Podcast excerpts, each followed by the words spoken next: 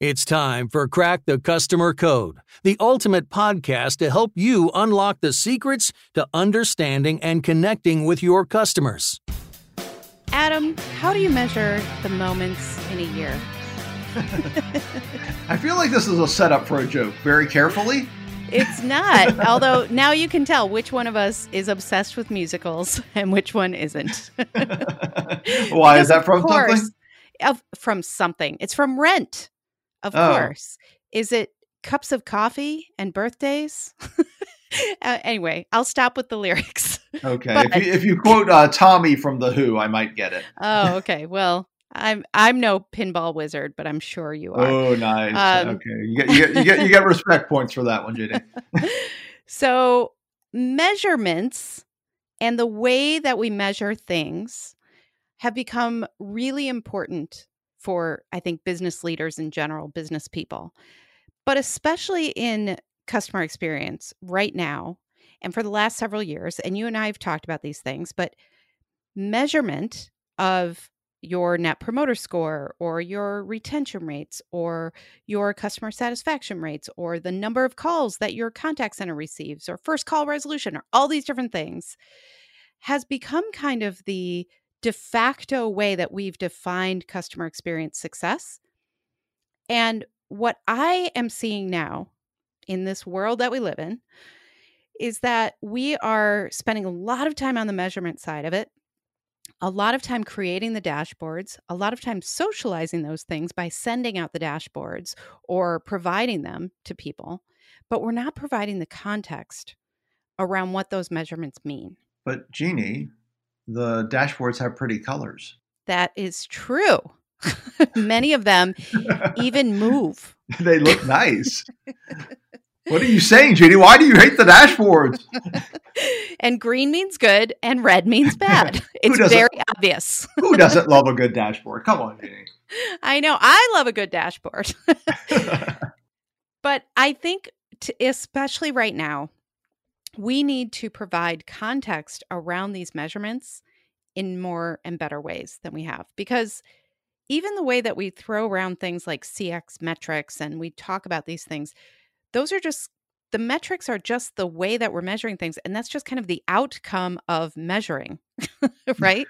so if you if you establish that you have you know a csat rate of 84% let's say um, is that good or bad? How do we know? It might sound good but what if your industry actually has a universal you know average of 98% then that's not so good. So if we're not talking about these things in context i think we're setting a lot of people up for just not understanding and failure. Right. And, So- and oh, sorry, go ahead. no you go ahead I was going to say part of, and so part of this discussion, our dear listeners, is the fact that the context has changed hmm and the context is ever shifting right now. And so one of the challenges we're seeing with measurement is the benchmarks, to your point. You know, if you have an 84 and your industry's a 98, you're not doing all that hot. Um, who knows where the benchmarks are? right Um, the benchmarks, really everything is point. so topsy turvy right now, uh, and so that's one of the things. I don't think you know you can rely on the the dashboards, as pretty as they are, and things like that, the same way you could before. I think we're going to need more investigation. We're going to need more, uh, you know, anecdotal uh, and addendum notes to put things in context. Okay, NPS dropped eighty. uh, Whatever, eighty. Sorry, dropped uh, eight eight percent uh, Mhm. last week. Oh, half our stores were closed and people are mad, or you know, whatever Right. it may be. Right? There's so much right now uh, is changing Mhm. and shifting that I think the the measurement, even if we don't change the tools we measure, which is another discussion, uh, the analysis of the results is going to have to be much more. Um, I don't know, variable and in context, right? Yeah. Well, that's a it's a great point. And I think the this is kind of the time to shine for CX leaders who get it because if you can prepare your leadership and say, "You know what? We've been tracking these things. one of the pieces of feedback that we have before the world went crazy was that you know people get really upset that our hours aren't longer well now they're that's going to be double because our hours aren't even here like, yes. we can't even open our stores right now. So we have to start stepping up and proactively preparing for some of the things we know we're going to see. We then want to turn those insights into action and we want to start saying, okay, if we know that we're going to disappoint customers in this way, how can we be proactive about helping them meet their needs in today's reality? And that's where measurement can be really powerful. I think the the thing that I keep seeing is that there are leaders right now who are literally turning off the channels that they have to measure things because the numbers are too scary. And that doesn't really serve us either even though it can be tempting to be like, oh, it's so funny. We didn't find out our NPS score because we just turned off the whole program. Well, so, one, one, of the, one of the hallmarks of leadership, and you'll find this in any guide on leadership, is uh, hiding from the truth. So, yeah, um, yeah. yeah. that's what we recommend. Just... That's what we recommend. Be a leader. yeah, uh, yeah. I mean, obviously, just sticking your head in the sand does not help. I mean, look, mm-hmm. it's uh, it's challenging times for uh, in so many ways. Uh, mm-hmm. Even I mean, there's challenges even for the businesses that are booming right now. And we've got whole industries sure. that are just hurting. Our our industry is obviously upended, uh, public mm-hmm. speaking, things like that. Uh, but you've also got a whole different set of challenges on the, uh, you know, for the providers that are sort of um, expanding in this time, right? mm-hmm. they they have shifting ground too. There Absolutely. are you know uh, yeah I saw a, list of different companies that are hiring, and we're talking uh, you know things like Amazon, things like that. And uh, mm-hmm.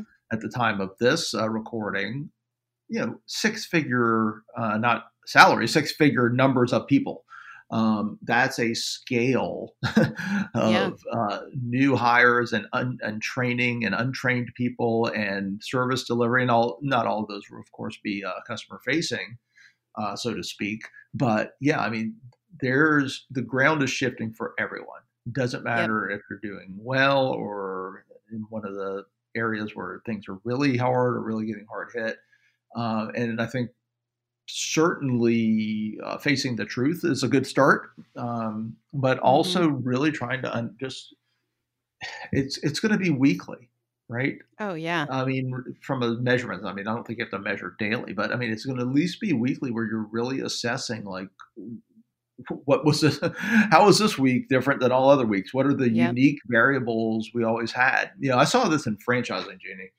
um, you you see this in a lot of franchises I've worked with and uh, chains. The, the idea of like same store blank. Now, same store sales can be sort of pure, but there's so many variables. There's so mm-hmm. much context always. If you have 30, you know, now that's a lot, but 10,000 locations or 5,000 locations or 1,000 locations across the country, across the world, mm-hmm. the variations the, the context you need to know why one store is doing well, one region is doing well compared to another is an ongoing thing.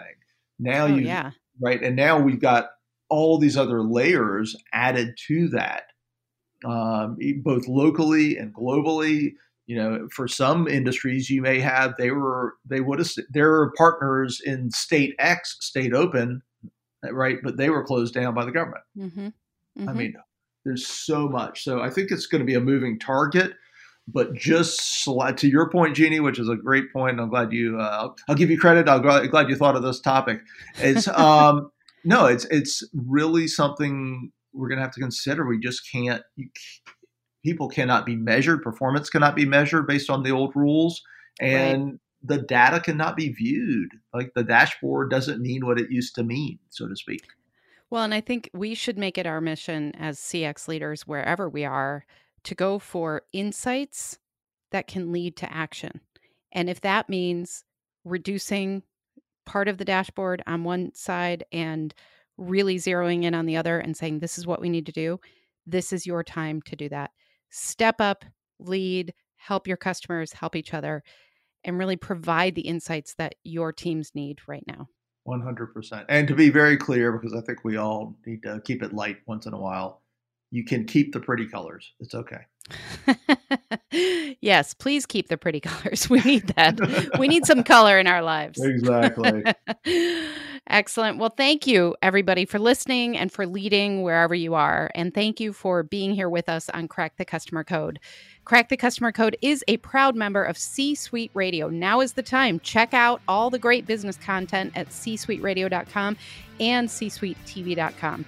I'm Jeannie Walters. You can learn more about me, our virtual training, presentations, guest blogging, all sorts of things at experienceinvestigators.com. Hey, and I'm Adam Toporek. You can find out all about me, my virtual keynote speaking, my virtual training, and of course, how we can help you win with experience at customersthatstick.com. Until next time, take care of yourself and take care of your customers.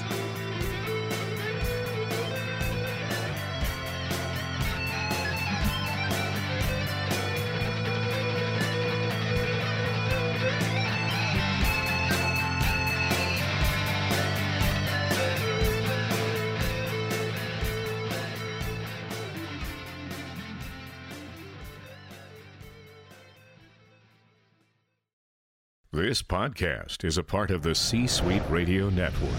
For more top business podcasts, visit c-suiteradio.com.